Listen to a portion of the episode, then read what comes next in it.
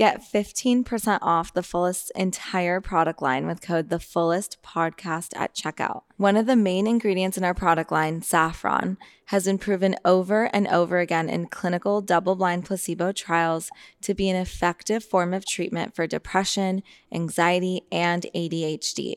Saffron has been used by many cultures for thousands of years for these purposes, and now the research is here to finally back it up, proving that plant medicines and ancient healing practices can actually be an effective alternative to pharmaceuticals. From caffeine free latte powders to saffron baths and capsules, there's something for any modern woman looking for ancient healing. Again, that's code the fullest podcast at checkout for 15% off. I hope you enjoy your new daily saffron ritual.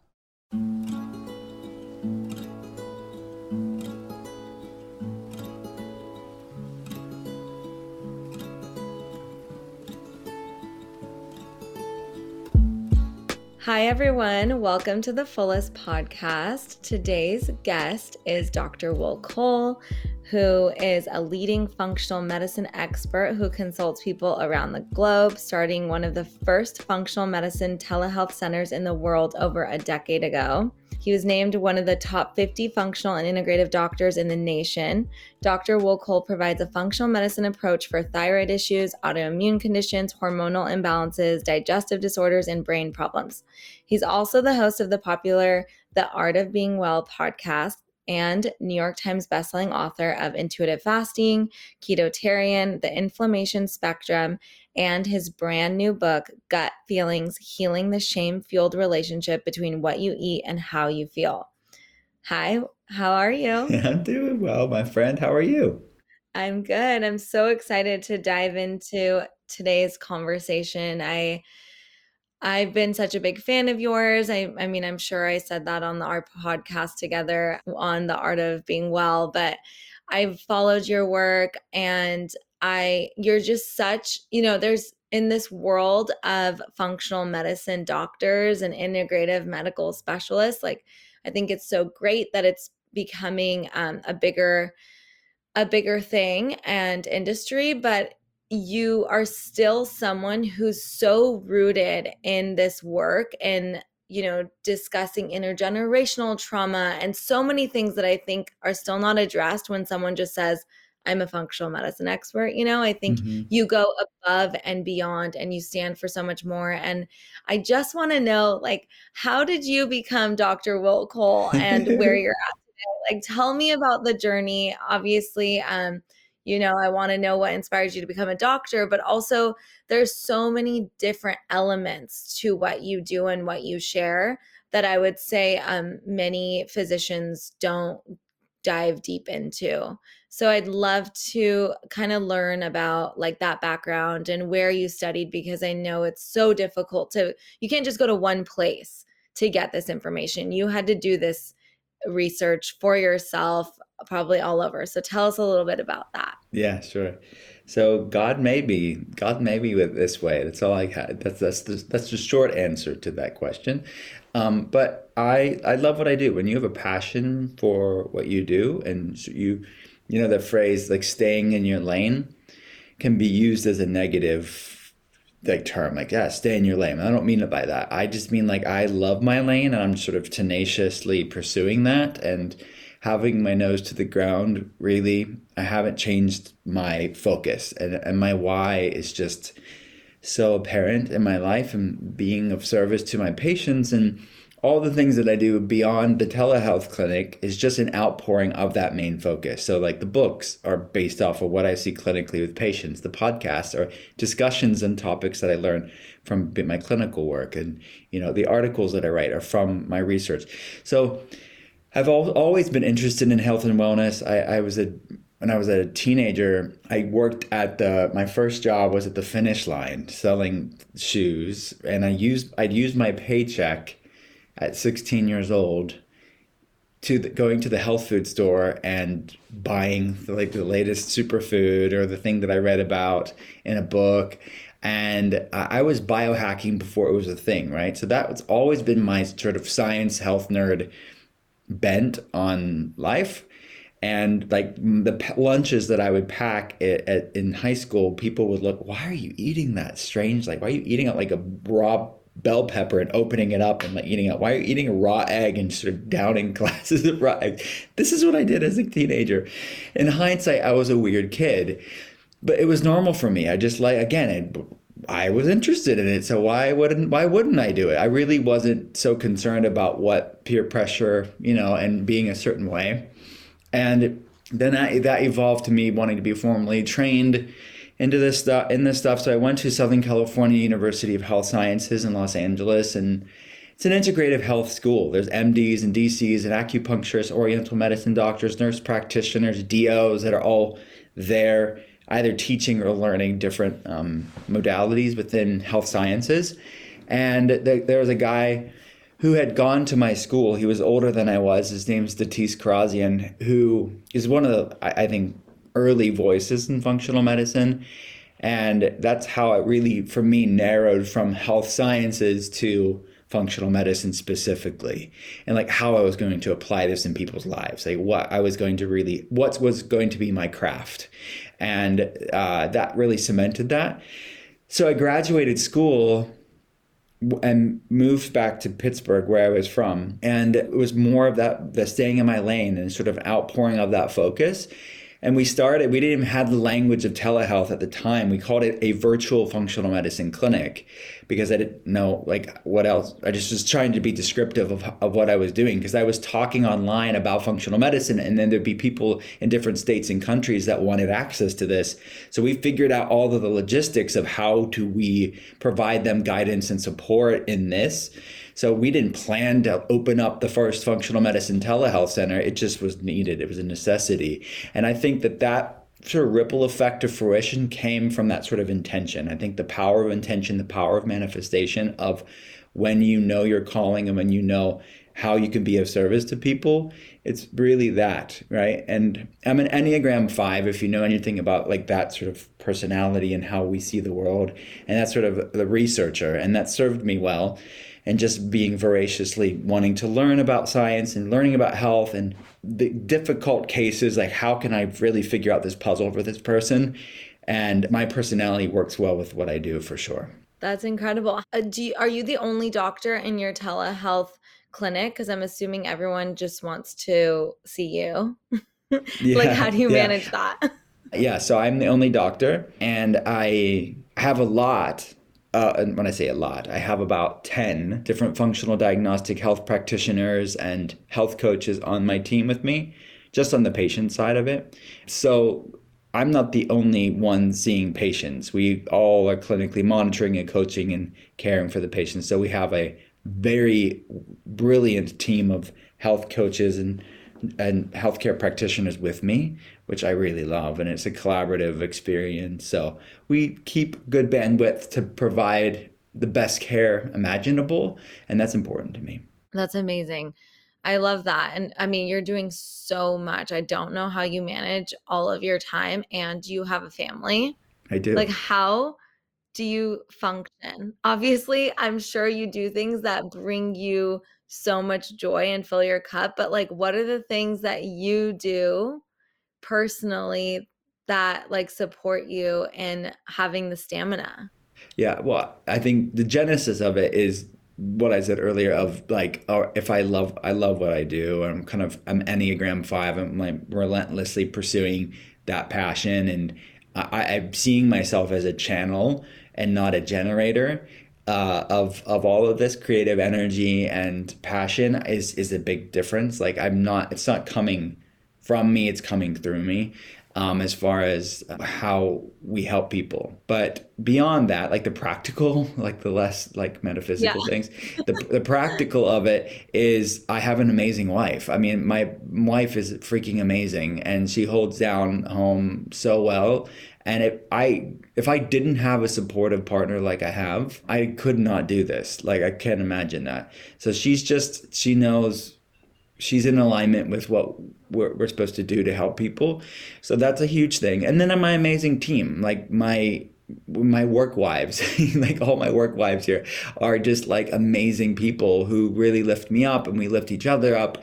We're, and we're unified in vision. So um, we start our morning off at the clinic with a prayer and meditation. Like everybody that's in the actual physical brick and mortar telehealth clinic that are here, we start the morning off every morning with the same routine of just like a grounding practice, prayer, a reading, a meditation to anchor each other, anchor ourselves for the day. It's the seed of the day. So I, that's important for me. And it connects all of us as a team. And then everybody that's not in the clinic physically, that's remote working, we have same practices. We're constantly uh, with each other in different ways. So, how I'm able to do this is really being intentional with the people that you do life with and filling ourselves up and practicing what we teach. You know, every day at lunch, I go on a fat, like a brisk walk in nature and I'm anchoring myself and getting fresh air and moving my body and sort of somatically metabolizing the energy from the morning to hold space for my patients in the afternoon. So it's really practicing what I teach with my patients. It's like this isn't like just an academic exercise for me. It's just like this is what I live and breathe and the things that I'm telling my patients to do, I'm doing myself. Yeah, I love that you start your mornings off like that. I I know only one other doctor that does that, and it, um, it's the person I see, and it's just so beautiful to watch a team like that have that connection, and then go on to be that support for the people that seek out their support. So I think it's beautiful, and um, I love the way that you approach it and how it just you were saying you're like a channel and it comes through you and you can just really see that and be, be witness to it as someone who has followed you for so long and thank you. uh, the other thing is I, i'm such a big fan of you know you're you've collaborated with someone who i absolutely love jenna cavallo on her collagen and you've done really amazing things and i'm curious is that stuff that's just like was she your patient or how did that come to be? Yeah. Yeah through your work like i'm sure just continuing to do collaborations with different like-minded brands and how that kind of fits in. Is it just like a fun thing for you yeah it's it is a fun thing for me. You know, it's my day job is consulting patients, and people come to me and they'll ask, "Hey, what do you think of doing this?" You know, I and if it feels right, if it's like right in my soul of of doing it, we say no way more than we say yes. but so it's definitely picky and selective about it. But if it's the right timing and the right project with the right people, you know, it, I will do it. And Jenna was a patient first and that's typically where it comes from. You know, you get to know somebody and you're part of their health journey. And Jenna shares all this publicly, so I'm not, you know, breaking any patient yeah. confidentiality. She shares about the story on social media, on her podcast, and all that stuff. But yeah, so she we really helped her a lot and she's we were um, a, ma- a, major part of her health journey and helping her autoimmune condition and hormones and all of her supplements like she has all the skincare line and the outside in stuff the deodorants and just amazing products with Agent Nateur but all the inside out stuff not the outside in like the su- or the supplements i've developed with her. So yeah we have holy youth came out first. It's an adapted spirulina holy basil yeah. marine collagen uh, so it's like a just a, an adaptogenic nutrient dense food green powder. And then the Holy Mane is just bananas. Like people are obsessed about it, and it's uh, pearl, yeah, pearl powder and marine collagen, and there's new ones coming up. There's there's uh, several in the in the pipeline, so stay tuned for that. But yeah, I love it. Do you also have your own supplements too? We do. It's not my main focus. I mean, my clinic and the books and the podcasts are really my main focus. We do have supplements. We've had them for years. It's not like I'm not really talk I don't talk about it so much. It's at drwillcole.com. But the reason why I made them was because people would ask me on social media, hey, I'm I'm not a patient. I don't have a functional medicine doctor, I don't need one, or whatever reason. But what are the core essentials that you recommend if you just like what if I'm just an average person that wants to feel my best? That wants to increase my mm-hmm. energy or improve my gut health or lower inflammation levels, whatever it is. So I put together what I called the collection, which is just sort of the essentials that I f- find on labs, like to be the most efficient or the most effective needle movers for people. So mm-hmm. there's about eight, nine different products for people to pick from there. Okay. Obviously i'm sure you get hit up so much like you're saying with little you know oh this is happening to me or what can i do for this? like you mentioned but functional medicine and integrative health treats the whole body. So obviously it's like you said it's not simple like where you can just say one thing and have it be a one size fits all. And so i know that you have this like 21 day gut feeling plan and like things like that. I'd love for you to share a little bit more about that, especially because it's part of your book and you know, there's only so much of you to go around, and some people that don't have access to you through your clinic. So, your books are just a really wonderful way to share what you share with your patients. So, tell us a little bit more about um, how that can support people. Yeah. So, there's no replacement for clinical work. And I think that's from a telehealth standpoint, like labs, health history, context are really important for people. They're at the point in their life where they've done a lot and they're kind of still spinning their wheels and want a fresh perspective on it. But I feel like books, what I've seen since 2018, since my first book came out, Ketotarian, I've seen an amazing thing with books is that people that don't have access to a functional medicine doctor, or maybe do have their own functional medicine doctor, or have their other conventional doctors, but just want a different perspective, or learn more, or lean into different things that I've seen work for people. To see somebody that you're not clinically monitoring go and have agency over their health and take in their own hands what I've seen work for so many people through a book is really cool to see. And this the tagging me on social media or screenshotting their scores improve from the books. It's really special to see that. So gut feelings is the name of my newest book and as its name implies, there's the gut and the feelings. Right? It, it's a play on words, but you know, gut feelings. That phrase has a lot of like ancient origins, right? Like gut gut feelings or gut instincts. That somehow the ancients knew that your gut was the seat of the soul. And also, the ancient founders of modern medicine, like Hippocrates, said all disease begins in the gut. And Paracelsus, the father of toxicology, he knew the gut played a major role in health. Like all these early people throughout ancient history knew that the gut played a major role in physical health, but also somehow was tied on a mental, emotional, spiritual level as well. So, gut feelings, the book looks at both the physiological and the psychological. Physiological gut, psychological feelings, and this interplay, this convergence between the two. And I see it play out in people's lives every day of my clinical you know job so the book is really an exploration on the bidirectional relationship between our thoughts and emotions and our physical health and how our thoughts and emotions and things like chronic stress and trauma and intergenerational trauma how that impacts our physiology impacts things like dysregulating our nervous system or raising inflammation or impacting our hormones impacting our gut brain axis. And then conversely how physical issues like underlying chronic infections and gut problems like SIBO or food sensitivities or nutrient deficiencies, how those things, those physical things, impacts our mood, impacts things like anxiety and depression and irritability and fatigue and brain fog. So that's what gut feelings is about. And I'm really excited about pe- people to read the book because every day, and you mentioned like the, the 21 day plan in the book, every day there's an action item. There's a gut action item and a feelings action item, a physical and then a mental, emotional, spiritual action item. For people to sort of learn about both sides of what makes them feel the way that they do. So there's different uh, uh, gut practices like different food protocols using bone broth soups or plant-based uh, like kombu broths and soups and uh, broths and soups to help repair their gut lining. So there's a gut healing protocol in there. And then on the feelings, for example, there's different somatic practices or different meditation and breathwork practices to support the parasympathetic and the, the, the resting, digesting mechanism of our autonomic nervous system. So I'm ex- super geeked out about it. And the research around the mental, emotional impact and how that impacts the physiological is just so exciting. And I get to explain it in the book in sort of literary form.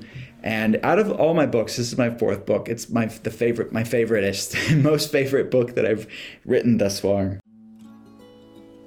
Hi, guys. I wanted to take a second to tell you about my friend Olivia, who's a clinical herbalist who makes some of the most effective and creative herbal tinctures and capsules I've ever tried.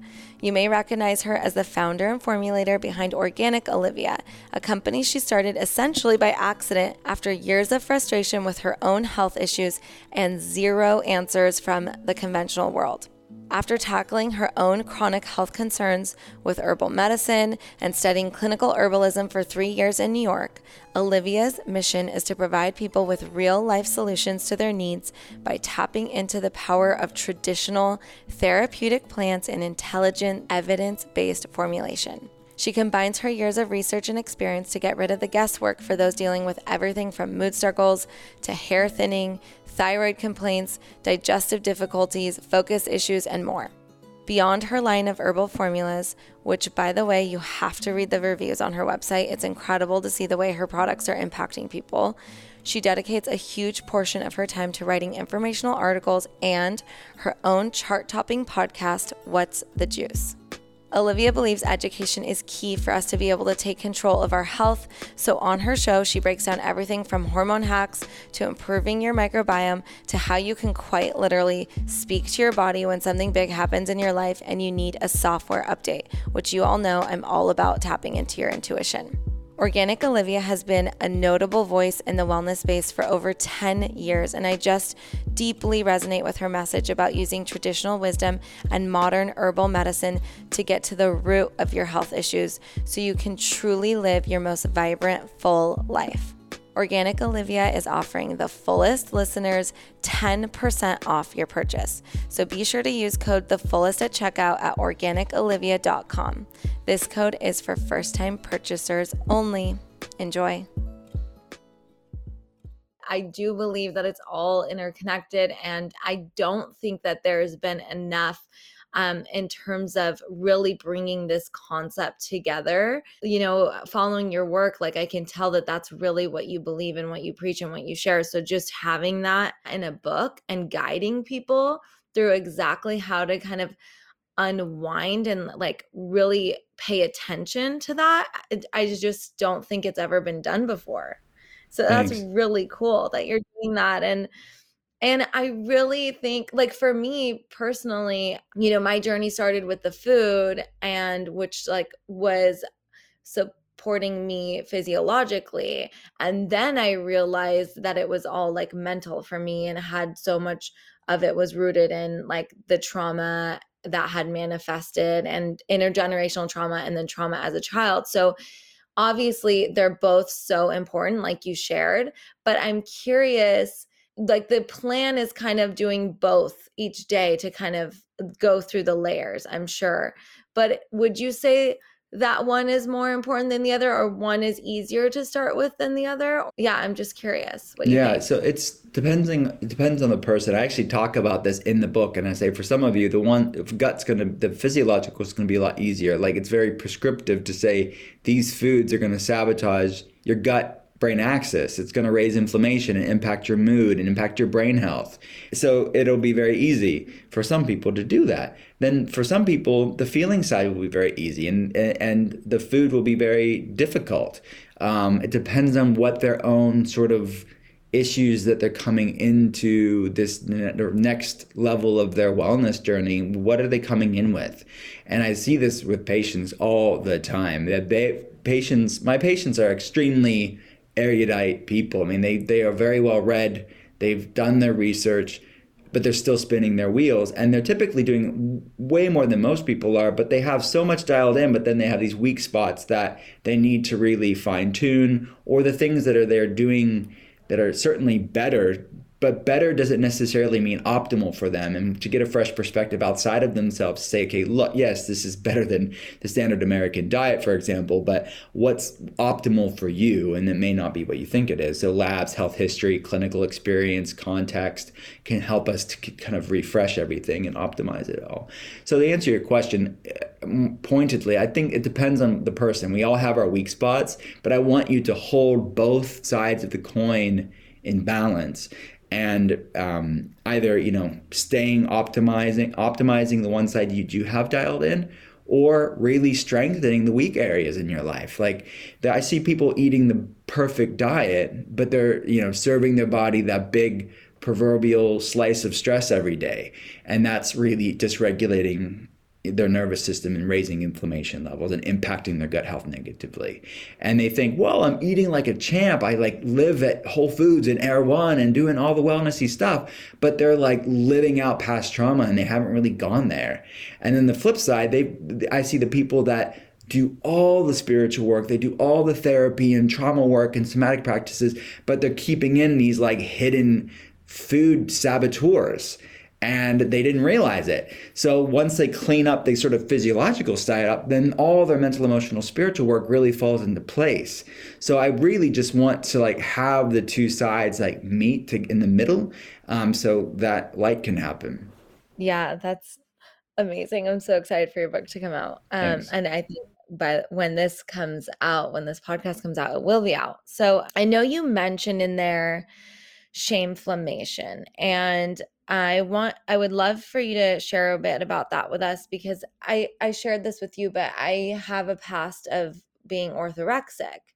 And so I have gone so far down the rabbit hole and been fearful of this and that but as I came out of it, it wasn't like I was just going to go and eat whatever. You know, I still had that as like a base, but I I had so much food trauma before and now I do feel like I'm at a place where I have food peace, but I don't drink alcohol and I don't do certain things. So I'm just curious how you navigate like shameflammation and if that has anything to do with what I just kind of mentioned.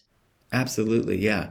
So shameflammation is my play on words within the book that I talk about again that uh, mental, emotional, spiritual impact on the physiology. Like how do do our thoughts and emotions and trauma how does that impact our actual physiological what's is what's measurable that can be quantified so are many studies that show people that have shame or um, trauma or the people that have chronic stress have higher inflammation levels in the body. And these are things that are quantified for patients. So th- things like high sensitivity c-reactive protein or different interleukins or something like homocysteine another inflammatory marker. We can quantify on that. So that's shame inflammation that plays out when somebody has that stressful relationship that toxic relationship or they don't have they're not you know implementing healthy boundaries in their life or they are just like living out unresolved trauma, that stuff that can be the perpetuator of chronic inflammation levels in the body, which is associated with just about every health problem under the sun. So that's what shame inflammation is. It's my oh, like term on the mental, emotional, spiritual, on the physiological. Um, and you know, toxic diet culture that I have a very in-depth conversation in the book about that mainly because when I when I when I when got, my last book came out, Intuitive Fasting, I thought it was the most uncontroversial book ever. And then the book came out and it pissed a lot of people off. And that's certainly not my heart at all. And that just shows you like how like perception is reality. Like I, I thought it was such a benign conversation about intuition and metabolic flexibility and fasting and how fasting had been used for thousands of years for different spiritual and physical benefits. And that was what intuitive fasting was about. But then the book came out and it was like, oh my gosh, like you're like saying that fasting, and they were conflating intuitive eating with what I was talking about with intuitive fasting, which it's not for disordered eating and I would never advocate disordered eating at all, but it's literally our toxic tribalism and sort of like visceral clickbait cancel culture mentality where these trolls just sort of totally. are sad and isolated and acting out and living out their pain body and they're sort of addicted to being triggered and offended to be honest with you so yeah. i i wanted to have a deep conversation in gut feelings about this concept about this sort of cultural concept around quote unquote toxic diet culture because absolutely there's toxic diet culture in the world but we've gone so far into an extreme to say well if you talk about any food changes it's somehow toxic diet culture. And they've just swung the pendulum so far in the other direction. And these polar opposites are not the solution and there's a third way what i call food peace where you don't ignore basic nutritional facts but you still can can come at this with a sense of grace and lightness and compassion towards yourself and the research around self-compassion is so exciting and that's how I'm always talking about my pa- talking to the stuff about my patients anyways. So I just wanted to explain to the reader like this is what I'm talking about. And as I said on social media recently, it's like, and I say this in the book too, it's like avoiding foods that don't love you back isn't restrictive, it's self respect. And continuing to eat foods that don't love you back, that's a lack of good boundaries, right? So it's, uh, we want to really shift our paradigm away from that sort of you can't have that and restriction. It's not about that. I say in gut feelings, you can eat whatever you want, but I want you to be eating mindfully. Just take inventory on what foods love you back. And continuing to eat foods that don't love you back is like staying in a toxic relationship and wondering why you're still miserable. And I don't think it's toxic diet culture to have basic knowledge that some foods are going to raise inflammation, it's going to raise your blood sugar, disrupt your inflammation, uh, disrupt your nervous system and that's okay. That's having agency over your health to realize things that you should have healthy boundaries around. And not to mention that, like, most of those foods are just filled with so many chemicals and pesticides that, like, they're just so terrible for the environment. I mean, there's so much going on. And, and like you said, there's, it's like in our society today, I was just talking to someone else about this too on a podcast.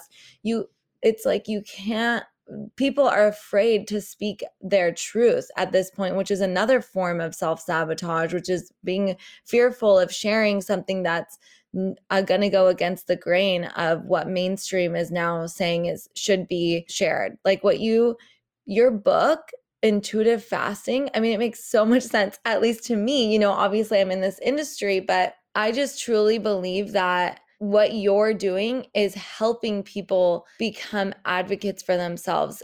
Like you said take inventory of what's going on what's going in their body and being mindful about it over instead of you know this is just the way it is this is the norm this is um this is what our population now is and like it's wrong because people are so uncomfortable with themselves that they get so offended and i really mm-hmm. think that's what's happening is a lot of times i mean even if we talk about just people making shifts in their lives people setting boundaries people doing something it provokes um, maybe their family members or others because they're so upset that someone is actually taking a step to do something that's healthy for themselves. And I think sometimes it really provokes other people. And that's the place that they're coming from is again, this place of feeling like now they're doing something wrong, even when someone mm-hmm. isn't trying to make anyone else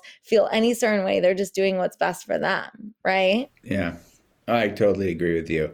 And and I think part of this is the fact that there is a true shame based toxic diet culture that has like I almost think of it as if you think about re- religion, right? And and like what the church historically has done for people and they've like done a lot of messed up things that really turned a lot of people off to the idea of sort of a higher power and God and spirituality. And they sort of throw the baby out with the bathwater, and the pendulum swings the completely other way because they've been burned by religious people. And I feel like the same things happen with toxic diet culture. You get these sort of zealots on one side that basically like you, you are only healthy and okay if you're doing this and more is always better and restriction and all this stuff and then there's like a lack of nuance and context and then because of their own pain and shame they swing to the other side and create their own toxic tribalism and their own religion. And and that's really what happens with this quote unquote body positivity movement is like there are many well-intentioned people there but i mean there's nothing positive about metabolic metabolic disorders that takes off 4 to 10 years off of your life. And it's actually very much self-love and compassion to say well, I love you enough to know that you can actually feel better. I love you so much that if you want this, this actually can be reversed and overcome and supported and healed. Um, so if somebody loves where they're at, then keep doing what you're doing. I'm not speaking to you, but there are a lot of people that are they're really confused. That I'm trying to shed light on the fact that just because something's common doesn't necessarily mean it's normal. And just because something's your everyday doesn't mean that you should settle for it. And again, back to my earlier statement with our culture, our culture is so sort of addicted to being triggered and offended that I think they sort of hide behind it and becomes their own sort of uh, security blanket. That I think that it's ultimately at the end of the day just another form of disordered behavior. Um, and it's not actually they're not actually very happy at all. They're actually just trying to pretend they're happy. Yeah. And that kind of also goes in line with what i wanted to ask you next because you really do share and advocate for just talking about at least just how alcohol affects the body. And i would love for you to get into you know your thoughts and on it and what you've seen because I that's another thing like I share a lot of when you share like I'll repost your stuff and say, you know, I don't drink at all, but I don't want to shame other people who drink, but I want them to know it's it's poison. so mm-hmm. I'm just really curious what if you could share with us. You know, you were sharing that you were 16 and you were at, your lunches were like raw egg and bell pepper whatever. So did you ever personally go through a phase of drinking, um, chronic drinking, and do you you know we've kind of as a society also normalized not only just drinking like in adulthood every single night like people just share a glass of or a bottle of wine at home which i think is wild but um but even like going to college and having this like four year college experience and just getting drunk all the time and that's just what you do and that i i just get so triggered by all that. So I'm curious what you're what you have to Yeah, I again me being a strange weird kid, I've never went through a drinking phase at all and I know that I'm like outlier there and I'm not saying that's what you have to be. And like, I don't want to, anyone to beat themselves up and like, oh my gosh, I hear it all the time from patients and even people on my team. Oh my gosh, all the years I spent like doing like drinking and eating a certain way look, that's water under the bridge. It's like Maya Angelou said, when you know better, you do better, hopefully, right? So it's like, this is what can you do in the here and now? Like, my path is different than your path. And we should not like compare ourselves to like our own journey. Like, my path, like, I just never was interested in drinking. I drank I could probably say on two hands how many times I drank alcohol, and it was like a glass or two. Like it's very minimal over my life. Maybe maybe once a year, but not even that. So that's my path. It's just not interesting to me and never has been. And it was never out of a moral superiority. And I think that's something to be mindful of too. I think sometimes people in wellness can be so sort of preachy and zealots about it. It's like for me, and now it's like, no, I want to just empower people and have a conversation about something that's ta- not talked a lot about. Like you said, like when I post the statistics in the research and on social media, it gets a lot of engagement, but I think part of it, it's just what's in the scientific literature. I'm just sharing with you what is the latest data on what the research is showing alcohol is doing. And we just don't hear about it in our culture because oftentimes alcohol is so glamorized and normalized, even within wellness. And research is very clear, as you said, it is a neurotoxin and there's no sugarcoating around it. And then on top of the actual alcohol, there's all these other agents that are ingredients that aren't even listed on many domestic bottles of alcohol that are in it, and added sugar and coloring and foaming, defoaming agents, and tons of different things like this that are also not healthy, and that's beyond the alcohol side of things. So um, yeah, there's no real health. There's not, none, no real health reason to to drink it. And even in small amounts has been shown to impact the brain and the nervous system negatively, it can impact your gut health negatively. And I see it be an underlying saboteur to many people that otherwise eat very healthily but have this sort of they just don't want to go to the alcohol part. Like it's like you know, it's what I just do on the weekends or just have this glass every night. But really, if you're stuck at a plateau, again, if you feel great and if you've achieved achieved all your goals, then keep doing what you're doing. But there's a lot of people that are like doing all the things, quote unquote, but are still stuck at this sort of plateau and they know intuitively something's off here. Well, look at the corners of your life where you don't want the light to shine. And sometimes those corners where the light is not shining is alcohol for some people. And I would just say, look, what's your relationship with it? Not just on a physiological level, but a psychological level. What's the gut and the feelings of alcohol?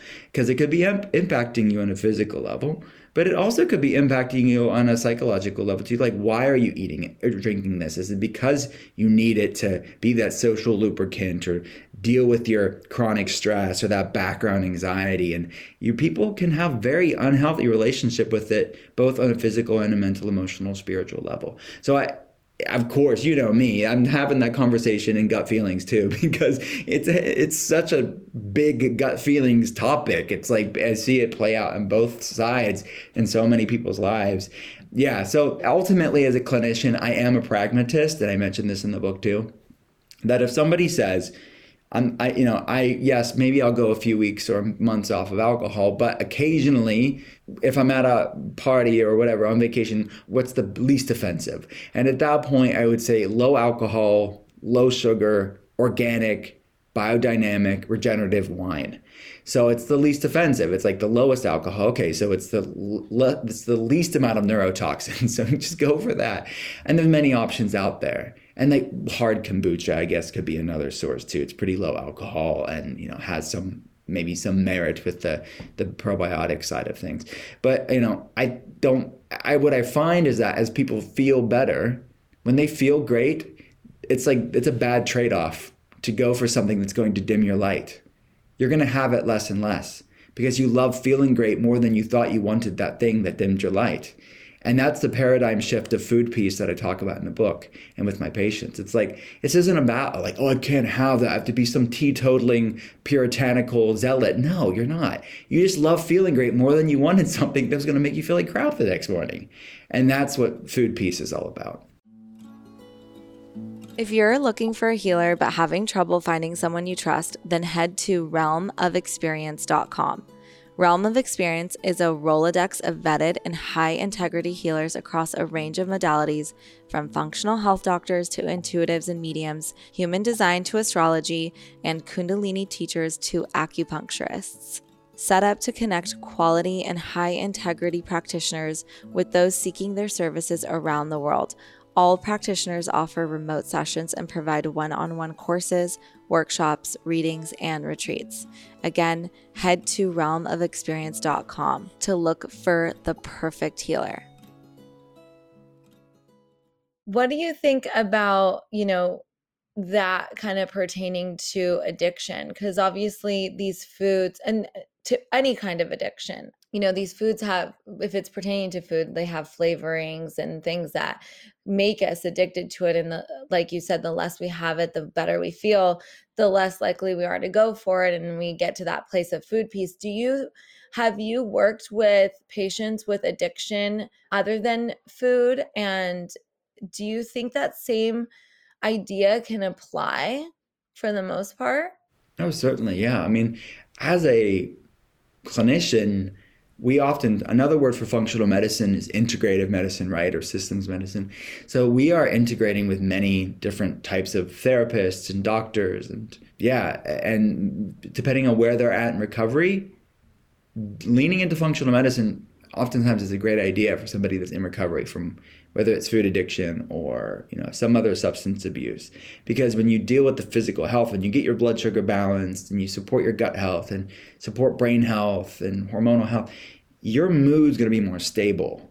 And when your mood is more stable that is a fertile foundation to really be complementary to recovery. So we work very much in conjunction with addiction specialists for patients that need that um, whether it be eating disorders or uh, substance abuse or things like that. So yeah, it's it's essential because again, we like to compartmentalize and separate mental health from physical health in the West. But the reality is mental health is physical health. Our brain is a part of our body. And when you get your brain healthy and you get your your hormones balanced and you get your gut brain axis and your nervous system regulated, that is going to any work that you do with your addiction you know, therapist or trauma work or um, your AA meetings or whatever you're doing, it's everything's going to be more congruent because you're going to feel so freaking amazing and stable. And when you're physiologically stable, then staying sober is a lot easier. And that is intimately connected to what I do in functional medicine. I just, we need to make the connection between gut and feelings because it is intimately connected. And hopefully I get to do that with this, this with this book.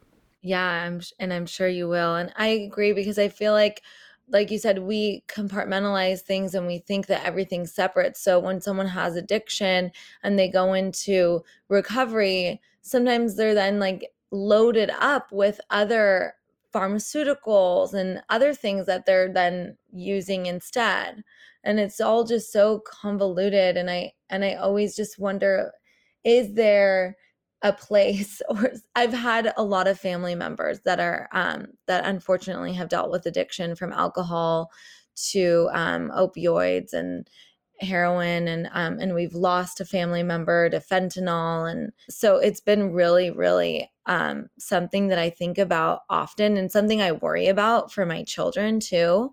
Um, it's hereditary, but so I'm curious, you know, like how, what are the things that you recommend? You're a parent. Uh, do you have two kids? Yeah, I have two kids.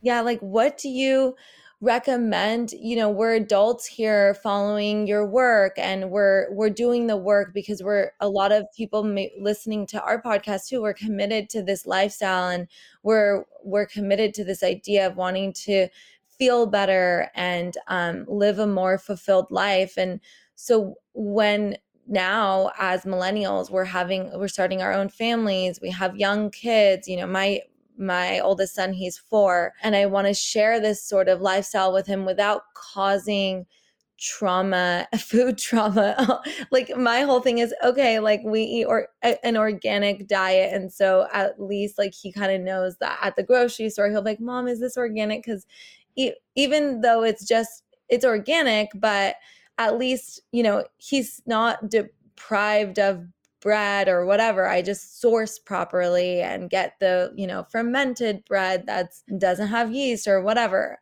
right so i feel like it's a balanced lifestyle that i'm able to share with him but as he gets like right now it's easy but as he gets older i don't want to impose too much and i want to do essentially what you're doing with your patients, right? You're empowering and you're educating so that they're able to make their own decisions and be their own best advocates. So how do you, how did you do that with your family? And in an age where i mean children like we had so many deaths from fentanyl last year and since covid and and so this huge opioid epidemic like it's all connected. Like how do you navigate that with your family? I'd love yeah, for you to share. of course. I mean of course my heart goes out to anybody your family and what you've gone through and um, anybody that goes through addiction. And like, we know that it's not just the addicts that are impacted it's the entire family that can go that really in their own way not in the same way goes through that trauma and can be impacted by that. So i mean i have not personally gone through that but certainly i see it clinically with my patients. And you know i think open line of communication really is something that's important. And i think shame can shove things in the dark and allowing people to be who they are and even for them to know that you're always going to speak truth in their life but you're always going to love them even if they messed made some destructive decisions. And you know that could apply to anything right? But even if they know that you're going to be disappointed are you a safe space? Are you going to be someone that they can lean on?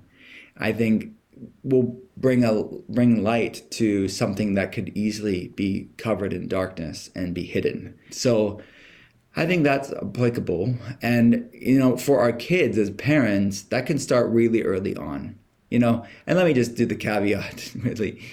Even the kids with people with the best parents and the best upbringing people can make decisions that are destructive later on in life. So there, at a certain point, you have to do the best you can, but then to give give the rest up to God and realize you can't control everything, and give yourself grace, and give other people grace to mess up and find their own way. And you can't micromanage and control everything. Stressing about all this stuff isn't good for your health. But do doing the best that I can for me personally is just being a safe space for my kids. And when, when it comes around uh, food and wellness and how we treat our bodies and all this stuff, it's really just being open, being transparent, and not being obsessive and shaming and are like restrictive in that way.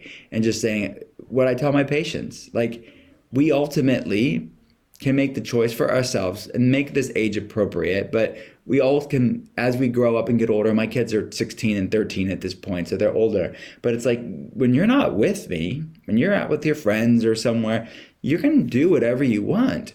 But what's going to love you back? What's going to love you back? What are the choices, the food, the people you hang around with, things that you put in your body? What's going to love you back? And I think growing, like really giving them a sense of self respect and agency and awareness and intuition on what things love them back um, and, and mindfulness around decisions is will will go a long way. And that doesn't mean that my son who's 16 isn't going to go you know it's a kind of a stupid it's no hard cra- crazy stuff but he will eat things that he, we wouldn't have in the house. But he comes back and will tell me dad i feel like crap the next day. He'll grow an awareness for the next time. So he'll be like more mindful about maybe having less of that or not at all because it's a bad trade-off of something eating something that's not, not going to love you back. And it started for for my kids like pretty young of us showing them like these are all the really delicious nutrient dense things that will love them back and then these are the things that yeah, you know, in certain amounts, they're not going to love you back. They're really not going to love anybody back. So it's just like we want to teach our kids healthy boundaries with relationships. I think there needs to be an open, honest conversation, compassionate conversation about healthy boundaries around foods. And back to like my thoughts on toxic diet culture, I think there's a middle way to do that. And it's not completely ignoring it either and shoving it in the dark, because I don't feel like that's going to be good either. Because if we're not having an open conversation, the world is going to give our kids conversations about things. And the world's pretty distorted about a lot of stuff. So I think if we, sh- we should be the positive, edifying influence on our kids, because if we're not going to be, there's going to be another influence that is going to come in. Yeah, that's such a good point. I I love all that and I I really love that you know, just going back to is that going to love you back and go with more of what loves you back or what's going to nourish you. Yeah. Um and that is such a great way of tapping into your intuition. So it's all beautiful what you shared. Thank you. And one last thing I wanted to ask um you know, I think we you've shared this that hormones are the um, internal communication um, system for the body. And i i've been to functional medicine clinics where they offer hormone therapy and i'm not of the age where i you know i've been interested in that at all but so i don't want to you know and i don't want to shame anyone who's into that or or anything. I don't really know much about it. So i'm curious what your thoughts are uh, when it comes to like synthetic hormones. And mm-hmm. do we really know what we're doing when we give them? Yeah, like my no. doctor them too. I don't I, i'm just curious. Like i've never really asked about it. So yeah. I, I think there's you. a time and place for hormone replacement therapy, and you can obviously bioidenticals, um, but it should be done appropriately. It should be tested appropriately, and it should be bioidentical. Like bio, there's a, a place for bioidentical progesterone or pregnenolone or the uh, DHEA, different precursors, right? Done judiciously and appropriately with the you know monitoring with labs and a doctor. I find that this flippant use of hormone replacement therapy and just taking copious amounts of estrogen and testosterone and progesterone without any sort of checking in if it's just based off symptoms if it's not based on labs and not i just feel like a lot can be missed and you could be overdosing or not overdosing. You could be taking too high levels of it for a long period of time which can create other unwanted symptoms or other um, potential side effects or create things like hormonal resistance or on the other side, you know, you could be not dosing enough of that bioidentical hormone and it could be not effective. and It's just a waste of your time and money. So I think that the context matters there. And certainly my first job in functional medicine is to what can we do to cultivate and encourage and support your body's ability to produce its own hormones you know and that's improving the biotrain yeah. and the hypothalamic pituitary ovarian axis and adrenal axis and thyroid axis and the body's even ability to receive those hormones, like improving receptor site sensitivity. Um, so, and gut health's a major part of that, right? It's where 20% of your thyroid hormone is converted. It metabolizes a lot of things when it comes to our endocrine system. So, yeah, it is to me, hormone replacement therapy should be a, like a last resort when it's clinically appropriate under the guidance of a doctor. Okay, that makes sense. Yeah. So, so typically, like if so, it's last resort. Like you personally really work with. What are the different things that you recommend for helping the body and support the body creating itself? It's just I mean, does it all go back to the gut and how the gut? I mean, I know the gut creates ser- 90% of the serotonin in your body. So is everything created in the gut? Not everything, but it's a major player, right? It's 75% of the immune system. As you mentioned, 95% of serotonin is made in the gut, 50% of dopamine is made in the gut. It is a major, like I mentioned, it's a major converter of, of hormones. Um, it's a major part of our detoxification system to clear out excess things. So yeah, it is a player. It's a major piece of the puzzle for many people, but it's not the only thing. So health history labs can look at all the different facets of your health, not just gut health, but including gut health. Uh, that's how I would see it. It's a piece of the puzzle, but we shouldn't reduce the complexity of health just to gut health because um, we want to look at everything else as well. Thank you so much for joining us on this podcast, for sharing with us your insight. And I'm so excited for your book, Gut Feelings. Please share with us how people can connect with you and also where they can buy your book. Thank you so much for having me. Everything's at drwillcole.com. That's D R W I L L C O L E.com. The links to the telehealth clinic are there and links to the book, Gut Feelings, is there. You can get it on Amazon, any any any uh, indie book, IndieBound, Barnes and Noble, Target, all of that stuff, and the Art of Being Well podcast links to my podcast are there too.